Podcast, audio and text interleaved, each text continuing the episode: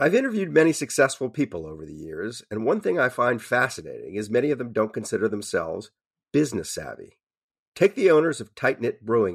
They turn to Chase for Business for everything from banking and payment acceptance to credit cards, and do all of it in one place with the Chase mobile app. And that's helped these brew-loving friends turn a passion into a business. Learn more at chase for business dot com. Make more of what's yours. Chase Mobile App is available for select mobile devices. Message and data rates may apply. J P. Morgan Chase Bank, N A, member F D I C. The most innovative companies are going further with T-Mobile for Business. The P G A of America is helping lower scores and elevate fan experiences with A I coaching tools and five G connected cameras. triple A is getting more drivers back on the road fast with location telematics. And the Las Vegas Grand Prix is powering race day operations with five G connectivity, giving fans an experience at the speed they deserve. This is accelerating innovation with T-Mobile for Business. Take your business further at T Mobile dot com slash now. This is your moment, your time to shine, your comeback. You're ready for the next step in your career, and you want an education employers respect. So you're not just going back to school. You're coming back with Purdue Global. Backed by Purdue University, one of the nation's most respected public universities, Purdue Global is built for people who bring their life experience into the online classroom. Purdue Global, Purdue's online university for working adults. Start your comeback today at purdue global dot e d u.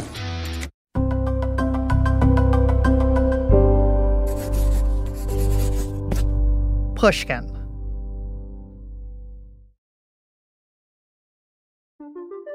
If there's one thing most people don't know about me, it's that I'm an Olympics obsessive. I just love the agony and ecstasy and all the drama that comes with the world's biggest sporting event. Yes, the Olympics are problematic in lots of ways, but I'm here for the athletes' stories. From the anonymous triple jumpers high-stepping to glory to the megawatt figure skating stars taking colossal diggers on the ice. My Olympics obsession was how I found out about Chelsea Wolfe. Chelsea is a professional B M X freestyle rider who is an alternate to represent Team U S A at the Tokyo twenty twenty Summer Games.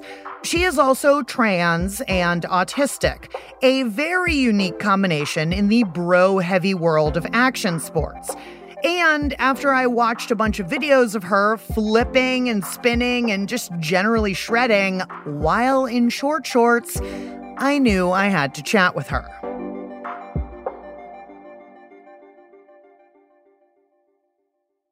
Give me a brief bio, like give me the nickel tour of Chelsea Wolfe, like have you always been a B M X racer and, you know, and freestylist? Like where, where'd you get your start? Yeah, pretty much my entire life. I've been on bikes. Um, I want to say that I probably learned riding a bike on just like the street when I was around three or four, something like that. And then uh, when I was six, just before my seventh birthday, my family got into B M X racing. And I did that for most of my life up until I think I was about twenty-one when I kind of started to burn out of racing just a little bit. But I had started with B M X freestyle when I was fifteen. And then that was a big part of why I kind of got tired of racing, as I was just having so much more fun with freestyle. And uh, I've been doing freestyle consistently since then. Pretty much my entire life has been on bikes and competing in one way or another, whether it was B M X racing, mountain bike racing, fixed gears, or B M X freestyle. That's kind of like a big constant that has been there for me. Where um where did you grow up? Uh, South Florida in the West Palm Beach area. So my local racetrack that I would go to is called Okeechilee B M X. It's still a great track to this day. Um, but yeah, most of my childhood was spent there probably. So tell me like, uh, like what was little Chelsea like as a kid? Um, so I, I've always been involved in sports, and I mean, my mom told me that I was like fairly competitive, but I think I just more really enjoyed participating in things and trying to do the best that I could do. Always been quite the outcast and the weirdo. Um, and that's one thing that's a constant that really helped me feel like, okay, yes, I'm definitely autistic. It's just like all the way back to when I was just a little kid, my earliest memories, just feeling kind of different than the other kids and being kind of like the weird one in the group, if I did have a friends group. Um, so I wouldn't say a ton has changed really. I'm still a weirdo and I still ride bikes. um, what is it about bikes for you that, that is like, that is like your love and your passion? Gosh, I don't even know. It's like, I mean, with starting at such a young age, it's like that consistency of it's the same thing I've been doing my whole life is like so comforting and nice. But also there's something so fascinating and beautiful about the bicycle and how it's just a simple, but also complex piece of machinery that can be fine-tuned to just create beautiful music of riding, basically. And just the uh, the different styles of bikes and construction, they're just, they're very fascinating. And yeah, probably one of my longtime special interests is just bikes and bike knowledge. I worked as a mechanic for like nine years. And uh, there's just so many things to learn about such a simple thing. But then socially as well, like the freedom that bicycles provide of just freedom of motion and their involvement in various liberation movements throughout history. Bicycles are a very special thing to me. I feel you. Like I'm smiling the whole way through as you're talking because I feel the same way. I mean, you know, I was never indoors as a kid. I was always out riding my bike. I remember... Mm-hmm. Like, I wouldn't ride a girl's bike. I insisted that my parents get me a B M X bike. Like, do not get me wrong. I was not, like, riding B M X. But I, that's what I wanted. Like, that's what the boys had. And so that's the bike that I wanted. But then at a silent auction at my elementary school, I won a Haro B M X bike. It was, like, the top prize. And it was incredible. It was so much fun. I loved it. And I love the idea still that like, I can't fix my car, but I can fix my bike, you know? Speaking of getting into bikes in childhood though, my story with first getting into riding bikes is um, when I was first learning how to ride, I was obviously on training wheels and um, my mom was walking behind me and holding the seat as I pedaled. One time I get to the end of the street and thinking that she was right there holding the seat the whole time and she had let go and she was back at the starting point. So I had just learned to ride a bicycle and I didn't even know it. Uh, so then the next day I was so excited that I got to go ride my two-wheeler bicycle without training wheels with all the big kids. So I'm riding up and down the sidewalk in front of my house. And at one point I got squirrely, just kind of lost control. Tried to save it, ended up chasing it off the side of the sidewalk and crashed into the rear quarter panel of my parents' Jeep. At the time, it was a pretty new Jeep too. So it was like one of the first scratches that I put on it. And um, fast forward to today, that is the Jeep that I still drive as my daily driver. And that scratch is still there. I had a Jeep. Is it a Wrangler? It is. Yeah. I had a Wrangler also. That was my first car that was not like my parents' piece of shit car, mm. extra car, you know? Um, and if that, if that wasn't an indication that I was gay, I don't know what was. um, like, I went bike riding with some friends recently and, um, between the three of us, one of them was driving a Subaru hatchback. The other one was driving a Volkswagen Golf. And then I was driving a Jeep Wrangler. I'm like, well, we sure are a crew of homos, aren't we? amazingly, amazingly, Chelsea, I have had all of those cars. I'm like, not even kidding. The, the quintessential gay car. Like you have to drive one of those three. It's true. It's true. And I didn't even try. I I like I I drive a Subaru Impreza right now with a hatchback. Yeah. Um, like you don't even set out to do it. It's like the gay life chooses you. It's true. It's true. It's true. Um, so so you mentioned, you know, feeling like sort of an outcast and a weirdo. And I wonder like what school was like for you, you know, when you were a kid. Yeah, pretty much just that always like trying to fit in, but feeling like there was some kind of disconnect and not being able to understand or explain why. Um, in conversation, I never knew the right thing to say. I would try to contribute and say something, and everyone would be like, that's weird. um, and that kind of still is the case in, you know, certain pockets of interacting with people to this day, is just always having that kind of like lack of connection there that, you know, it's, you can't even put your finger on exactly what it is, like why you feel it, but it's there for sure. Did that change when you entered the bike sphere? Like, did it change when you went to the park? Did it change when you started doing races? Like, did you find community there? No, it was kind of the same thing. I had some great friends with, you know, riding bikes and all, but it was the exact same, just like felt like there was this disconnect. And even though we shared the passion for B M X racing, I was still kind of the oddball of the bunch. That was very strange outside of our shared passion for bikes. Right. Is there a way that you can break down like how much of this sort of not fitting in was like gender stuff and how much of it was like neurodivergence, like, or was it all just like in one big soupy pile? And then that's the thing, is like it all kind of is just one big soupy pile, because all of those elements are what make us who we are.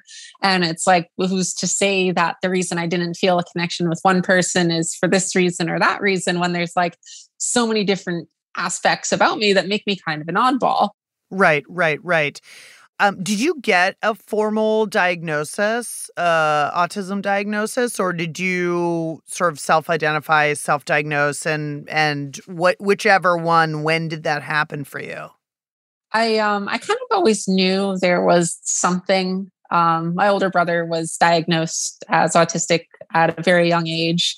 It's very typical, you know, the boy gets diagnosed and the girl is ignored. Um, so it wasn't until a couple of years ago, actually, that, uh, like you said, when the pandemic started, all of those supports kind of fell apart and I had to start spending time with myself, that I started to really have to figure out, like, what is it that makes me tick? How do I learn how to function again without the supports that I used to have? Um, so it was during the year of twenty twenty. I can't remember exactly when in that year, but that was when I sought out and got a diagnosis for being autistic. But I went my entire life just thinking that there was something wrong with me, rather than realizing like, oh, this, this particular thing about me is because of the autism. Like, I just thought it was like, like a character flaw. That's interesting that you had a sibling who was on the spectrum and was diagnosed. And I mean, were there similarities between you where you were like, oh, he has that, I'm a little bit like that? Absolutely. And that's the thing that blows my mind, that I don't understand how I wasn't diagnosed sooner, is like almost all of the things that got him his diagnosis, like the various traits that were noticed and picked up on by the adults, I had the same thing, but instead of being like, oh, wow, like you might be autistic too, let's take you to a professional and figure this out, it was like, why are you doing that thing? And I would get in trouble for it and be criticized. It's like, what? And it's, it's really oh. funny too, with like my experience is very similar to other uh, trans femme people's experiences. At the time, my parents wouldn't have had any reason to suspect that I wasn't a boy, just like my older brother. And yet my experiences, even in that time, is more closely aligned with experiences of femme people and women who are autistic being overlooked and having our needs neglected because the way that they are perceived. But did people think like, oh, Chelsea's just like copying? Yes, I think that was probably yeah. a big part of it, is they just figure like, oh, okay, she just wants to be like her big brother, rather than like we just had very similar traits because we were both autistic. And right. yeah, just a, a lot of those things. Like I, uh, my older brother, one of the things that got him some extra care and attention was that when he was stressed, he would pull his hair out. And uh, yeah. meanwhile, I got in trouble for fidgeting with my hair.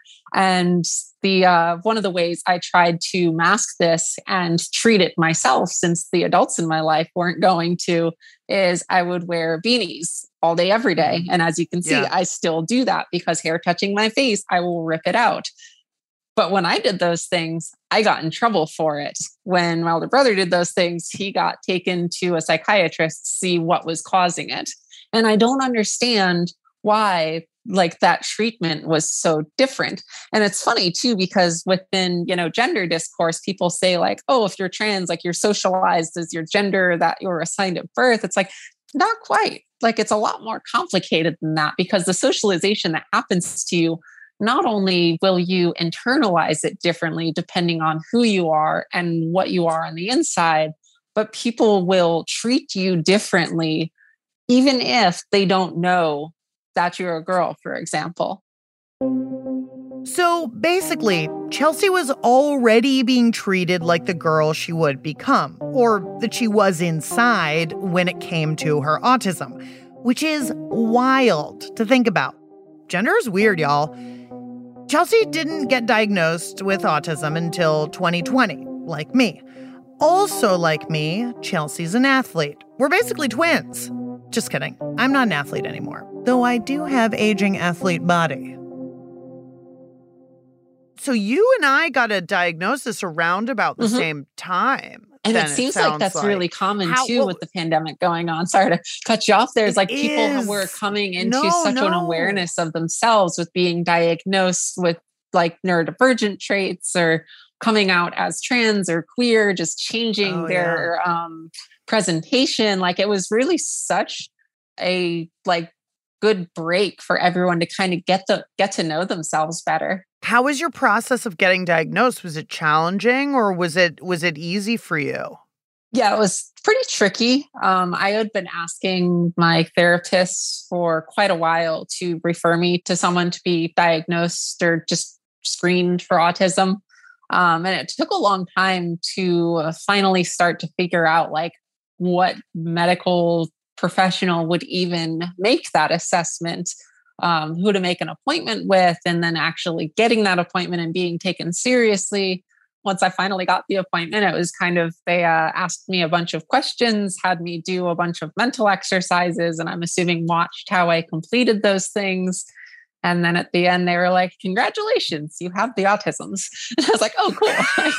I knew that already. It's just, but thank you for validating this. So if I ever need accommodations and supports, and you know, there's the issue of places that require a professional diagnosis for these things to access our support needs, I have that paperwork to be like, look, I am official. The doctor said that I am officially autistic. Mm-hmm. Like mm-hmm, it's almost, mm-hmm. it reminds me a lot of like the way that people treat being trans as like, oh, you have to be like diagnosed with gender identity disorder or dysphoria or something like that. Like it, it's up to a doctor, usually a cis doctor, to say like, yep, you have the right. trans. Like, no, like you're you're trans. And then like a doctor confirming that or not. Like it's the, the same thing with autism is like, you're autistic, whether or not the doctor says you are. Like, even though you knew it, though, you still felt the need to get a diagnosis. Mm-hmm. Like you still felt the need to get the word, get the official word, get a piece of paper. Like if you were very clear on on who you were, why did you need that?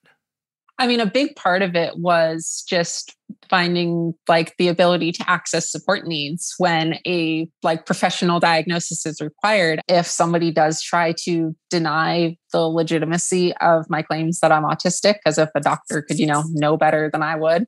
Um, but right, the, the right. other thing is kind of just like the validation of like, you know, there's obviously that self-doubt there. It's like, what if I'm just making this all up? Like, what if, you know, just being gaslit my entire life mm-hmm. Uh, mm-hmm. for being autistic, and just being, you know, treated like it was something I was doing wrong rather than that I was actually autistic, kind of like led me to like low key believe like, okay, maybe it's, it is, maybe, maybe I'm the drama. Right. Right. I feel you. I mean, that was what, you know, like I, I think that in the absence of appropriate and accessible mental health care, a self-diagnosis, a self-identification seems totally reasonable and valid. But for me, Mm-hmm. And probably because I'm older, I felt like this is not like it, it's it's not really going to work for me, because I would always be left with questions. And mm-hmm. even after I got the diagnosis, I still had like I still felt like like I had fraud syndrome. You know what I mean? Oh, yeah. Like I still felt like uh I'm just just get over it. Like you're mm-hmm. fine. Like you're not, you know, and and I hated feeling like that, because you know, if somebody diagnosed you with like with something else, I mean, you wouldn't be like, oh, but I might be faking it, even though they said I wasn't, you know? I think uh, we possibly get hit with that extra hard too, being late diagnosed autistic people, because sure. we kind of go our whole lives being told that like our support needs and our autistic traits our personal failing, something that we're doing wrong. And then we internalize that even after we're diagnosed. And it feels like I can push through this if I really tried. And our brains are like kind of conceptualizing that as like, I'm faking this. I don't really have this support need. I'm making it up, because that's what we have mm-hmm. been brainwashed and told to believe our entire lives. Um, so yeah. it's really hard to get over and start to be able to reflect on like, what are my needs? And I'm going to respect those needs. I don't care what somebody else says or even what my anxiety tells me. Right, right. Did you feel like sort of metaphorically you were able to like let your hair down after your diagnosis? You were able to like, like step more fully into yourself? Mm-hmm. I definitely like I was terrified to stim freely in public before, whereas now like I'll I don't care. I'll be I'll be in the middle of a crowded skate park and like sensory overload big time, especially like yeah. here in California. Yeah. Most of the sessions are mixed with skateboards, and skateboards uh. are so much louder than bikes. Oh my gosh. And it's just so much noise, so many people, so many things going on. And like I'll, you know, straight up like go over to where I have my bag and just curl yeah. up in a ball with my fidget toy and stim until I calm down right there. Like I don't yeah. care. Like maybe people are like, oh, look, it's that weird girl. But like, yeah, cool. Like, right, right. I'm also a weird girl who's like, um, you know, a champion cyclist. So you yeah. can eat it. Yeah, um, it's like, it's working for me. Like, I'm getting paid to ride here today. So like...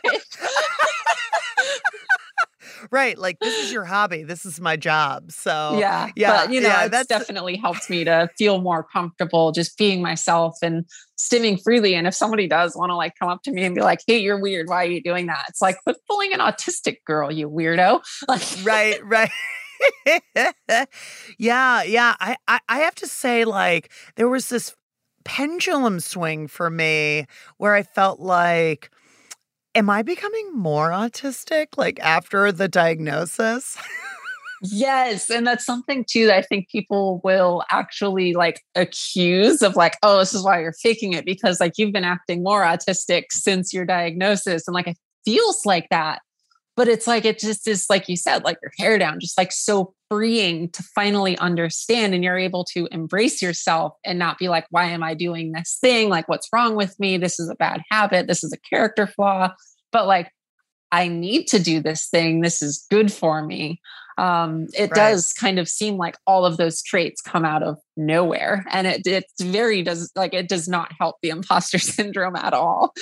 Right, right. I'm so glad to hear you say that, because, you know, I I've been going through it. Like, I'm like, I'm melting down more. Like, I have a lot of meltdowns. I'm like, mm-hmm. a lot, of, like, it feels worse. And like, this shouldn't be the case, because I'm, you know, I should be, I should be able to manage this better and all this stuff. But I have found myself being like, what is going on here? Like, why do I feel mm-hmm. like more autistic? But really what it is, is it's like being tired of masking or hiding or mm-hmm. whatever. And I imagine that there were so many parallels also for you in your gender journey, because it's like, I don't want to live this way anymore, but you're you but you have conflict about it, and you have these sort of inner demons, and you have these voices telling you you're wrong and all of this stuff and blah blah blah blah blah. And it's like, ugh, our brains are so boring. Yeah. They'll like they'll try to believe, like our brains will try to believe literally any other explanation, especially with, you know, with being trans. Like when I first came to the realization that I was trans and started to come out, like this was before public acceptance was where it's at today. For like sure. we're For talking sure. a little bit of, like about a decade and a half ago, like yeah. public knowledge wasn't there. Like being no. trans was like, that was a bad word. Like you did not want to be that. So of course, yeah. like my brain tried to think of like any other possible explanation. And even with being mm. autistic, like I've had the reaction when I tell people that I'm autistic of like, oh, I'm so sorry. Like you poor thing. It's like, no, this is great. I love this. Like, this is just who I am. And I value that. But it's kind of like a similar thing of like autism and disability are just seen as like a bad word and a negative thing when they are things mm. to be celebrated and embraced, because that is just part of right. who we are.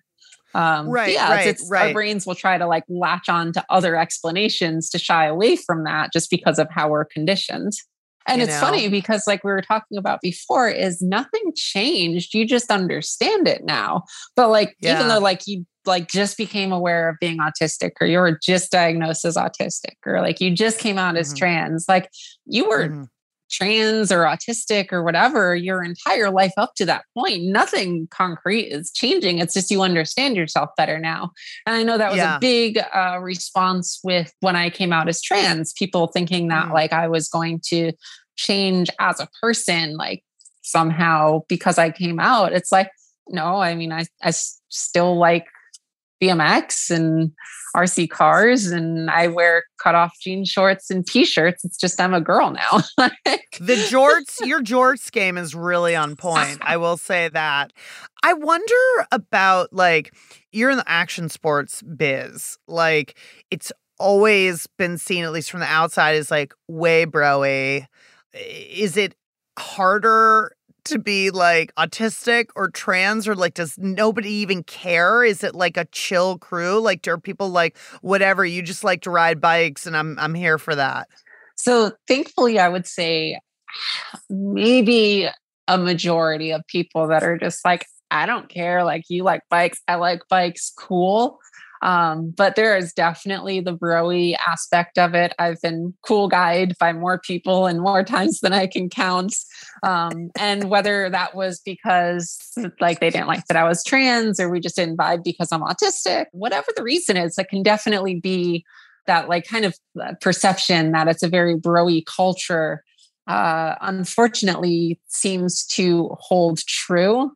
When like for me, B M X and action sports should be the opposite. It's like we're the outcasts of the outcasts. Like especially like B M X, it's like, you know, skateboarding is what you do if you couldn't make the football team, and B M X is what you would do if you couldn't skateboard. So it's like we're the like super weirdos. So the fact that like people want to try to be like exclusionary and bro-y in that community, it's like, no, like we embrace the weirdness here. That's what we do. yeah, yeah, yeah.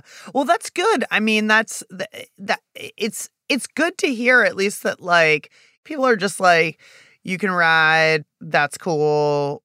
Have you come across many other autistic athletes, particularly professional athletes? That I know of, eh? yeah. But like also it's um. It's strange how easily we can tell if somebody else is autistic by the connection that we can feel with someone. Like, I won't say that, like, I can't tell for sure if like I've met, you know, other autistic athletes. Um, but I don't really like know how many, just because I'm sure there are people right. that like, I just didn't talk to, or their autism like presents differently than my own, or they're just not open about it, whatever it is. But I feel like there's probably a fair amount of people who are neurodivergent in some way in action sports, especially professionally, because a big part of what made me kind of need to do B M X as a career and gave me the ability to do B M X as a career is being autistic. I'm not mm. cut out for the nine to five thing. I hit burnout way too much. I have way too yeah. many needs for most jobs to satisfy without firing me. Whereas being a pro athlete, like I set my own schedule, I set my own sensory needs, like I can kind of accommodate for those things and still perform my role as an athlete. Also, the kind of obsession with doing things repetitively and finding just so much joy out of doing the same thing over and over and over until it's perfect. That's kind of what you need to do to train for being an athlete. and where other people might get burnt out on having to do the same trick over and over and over. Like, I love that. So yeah, in a way, like yeah. it kind of like has helped me to become a professional athlete because of my just obsession with riding. That makes total sense to me because, you know, because from what I have gathered from friends who are professional athletes, like the the self-indulgence, and I mean that in a positive way, that you need to have if you're an individual sport athlete, one hundred percent focused on yourself and your training and mm-hmm. your nutrition and your equipment and your this and your that. It makes sense. Like, you're autistic, you can hyper-focus on this thing and you don't, there are no outside distractions, you mm-hmm. know? It's really cool. And I bet you that there are a lot of undiagnosed oh, yeah. autistic athletes that would not present in this sort of classical way, mm-hmm. but their sport is able to sort of mask it because the, there's these overlapping traits. It's funny. I was just talking about that in my last meeting that I was in today, is how like mm. uh, athletics can kind of be a, an outlet for your neurodivergence to kind of manifest in a socially acceptable yeah. way. Um, and it just helps you blend in for so long.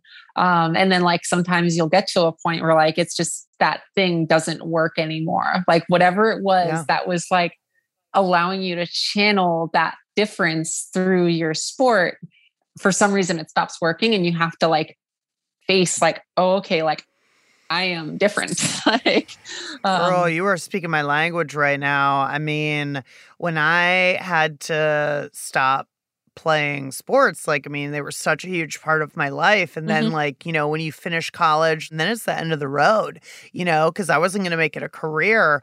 I did not realize the impact that that had on me in the second half of my life, to not have that thing that was completely focusing, that also made you, that allowed you to blend in my obsession with the sport and and knowing everything about it and knowing all about the equipment and all of that mm-hmm. stuff. It never found a home after that. You know, it never found a home. I mean, sometimes I just feel the need to jog around the block. I'm like, I just need to get the, get it out, but I don't have that outlet. Well, and even like the repetitive motion of running or endurance yeah. cycling, for example, mm-hmm. like that can be a form of stimming. And it is just yeah. moving your body in a repetitive motion. Exercising is, that is kind of like a socially acceptable form of stimming. So like totally. kind of, it helps mask, but also it can be what causes somebody to excel at sports, because for them, it's not like, oh man, I'm suffering through this really long bike ride. It's like, oh my God, I just got to stim for eight hours straight and nobody criticized me. I feel you. I, yeah, I mean, that's totally. So, you know, we had a garage at the back of our house and I would throw the lacrosse ball, bop, bop, bop, bop, over and over and over again. And my stick skills were tight. I mean, they were really, really good. I had amazing stick skills, very bad temper, but amazing sk- stick skills. But like, it was because I was able to be out there for hours and not get bored mm-hmm. and, and like constantly doing tricks, like we call wall ball, constantly doing things like that. It's gorgeous that you've, you know, been able to make this your job. Being an athlete and being autistic does not comport with a lot of people's understanding of autism. Mm-hmm. And I bet if it was looked into more, people would see that there's a huge crossover. Actually. Well, yeah. Because I mean, there's there's obviously the sensory issues that can make it tricky. Yeah. There is the coordination issues that can make it tricky.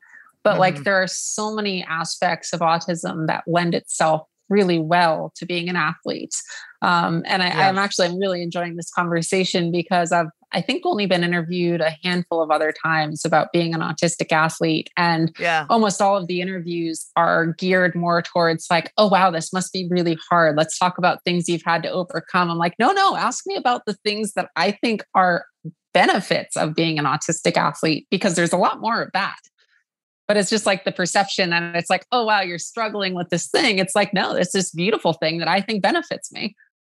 Right, right. Exactly. Exactly. Um, I mean, the the woman who diagnosed me was like really into talking about superpowers, like autistic superpowers. I think she was an autistic supremacist, to be honest, or a, autistic exceptionalist uh, because she was just like, basically like, we're better than everybody, which I understand because like as a gay person, I think gay people are better. And probably like as a trans person, you're like, trans people are better, like, which is probably one hundred percent accurate, all of those things, you know? Um, and so her thing was like superpowers. And, and, mm-hmm. and it's like, okay, I'm not willing to go that far, but I definitely agree that there are things that make you like, I'm an obsessive talker. That could be a communication deficit, or it could be great because that actually is my job. Yes, you know? Exactly. And like same thing you were mentioning with uh, lacrosse and like doing the wall yeah. ball thing is like, yeah. I'm sure there were kids that have to kind of be like pushed by their coaches to be like, all right, go do your drills, like do the same thing yeah. over and over. And they're like, yeah, I'm so bored. I want to do and something exciting. It. And for you, it's like, that's your enrichment. Like yeah. you are loving that. So it's like, that yeah. is an advantage of being autistic, is that like the kind of groggy, boring aspect of repetition that comes with being good at anything. We thrive in that. We love it. Yeah. Yeah, yeah.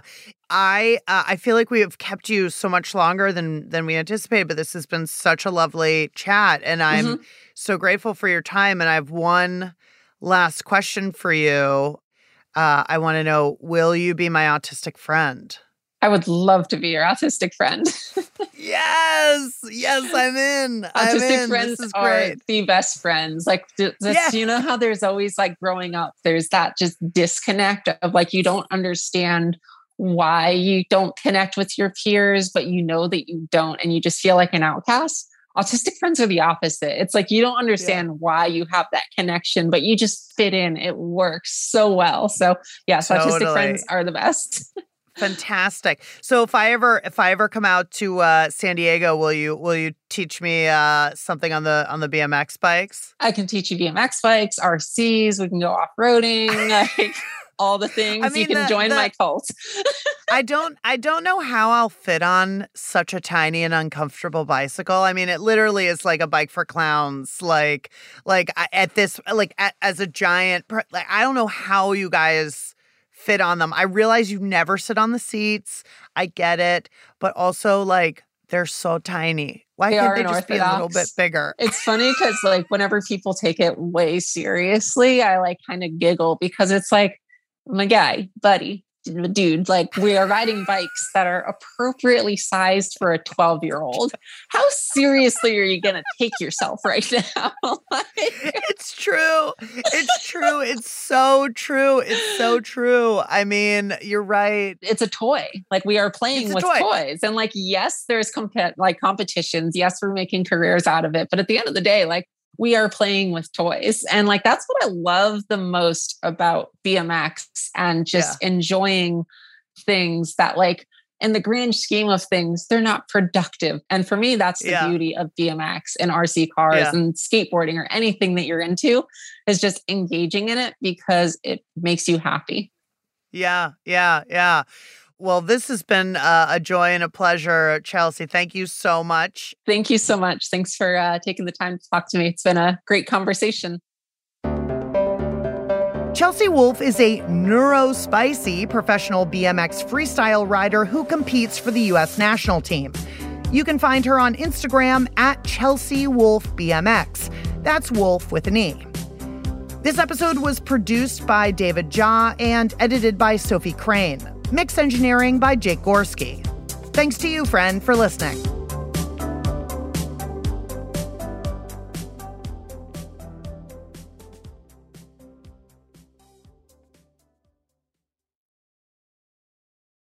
Tired of endless diets and weight loss struggles? It's time to say goodbye to frustration and hello to results. Introducing Smart Metabolic Burn from BrainMD, your breakthrough solution to fight stubborn body fat. Imagine burning fat, balancing glucose levels, and regulating metabolism in just twelve weeks. This unique two-in-one product combines the power of two clinically studied ingredients in one revolutionary formula: berberine, which targets abdominal fat, and O E A, which curbs your appetite. With just two capsules a day, day, Smart Metabolic Burn by BrainMD can kickstart your metabolism, fight stubborn body fat, especially that pesky abdominal fat, and support your weight management journey. Right now, save over thirty percent on Smart Metabolic Burn at Get Smart Burn dot com. The lowest price anywhere. That's Get Smart Burn dot com. Don't delay. Transform your life with Smart Metabolic Burn from BrainMD. These statements have not been evaluated by the Food and Drug Administration. Our products are not intended to diagnose, treat, cure, or prevent any disease. Whether you're a savvy spender maximizing your savings with cashback rewards, a thrifty rate watcher seeking the lowest interest, or a travel enthusiast looking for extraordinary perks, Kemba Financial Credit Union has a visa to complement your lifestyle and unique needs. Apply today at Kemba dot org to unlock a limited-time two percent cashback on purchases and pay zero percent interest on balance transfers for an entire year with a new visa from Kemba. You deserve a card that works for you. Restrictions apply. Offer ends June thirtieth, twenty twenty-four. Hey, guys. Back at the playground again, huh? Yep. You know what this playground could use? A wine country. Heck yeah. And some waves so we could go surfing. Oh, yeah. Ah, love that. A redwood forest would be cool. I'm in. Ah, ski slopes. Let's do it. Um, can a girl go shopping? Yeah, baby. Wait. Did we just invent California? Discover why California is the ultimate playground at visit california dot com.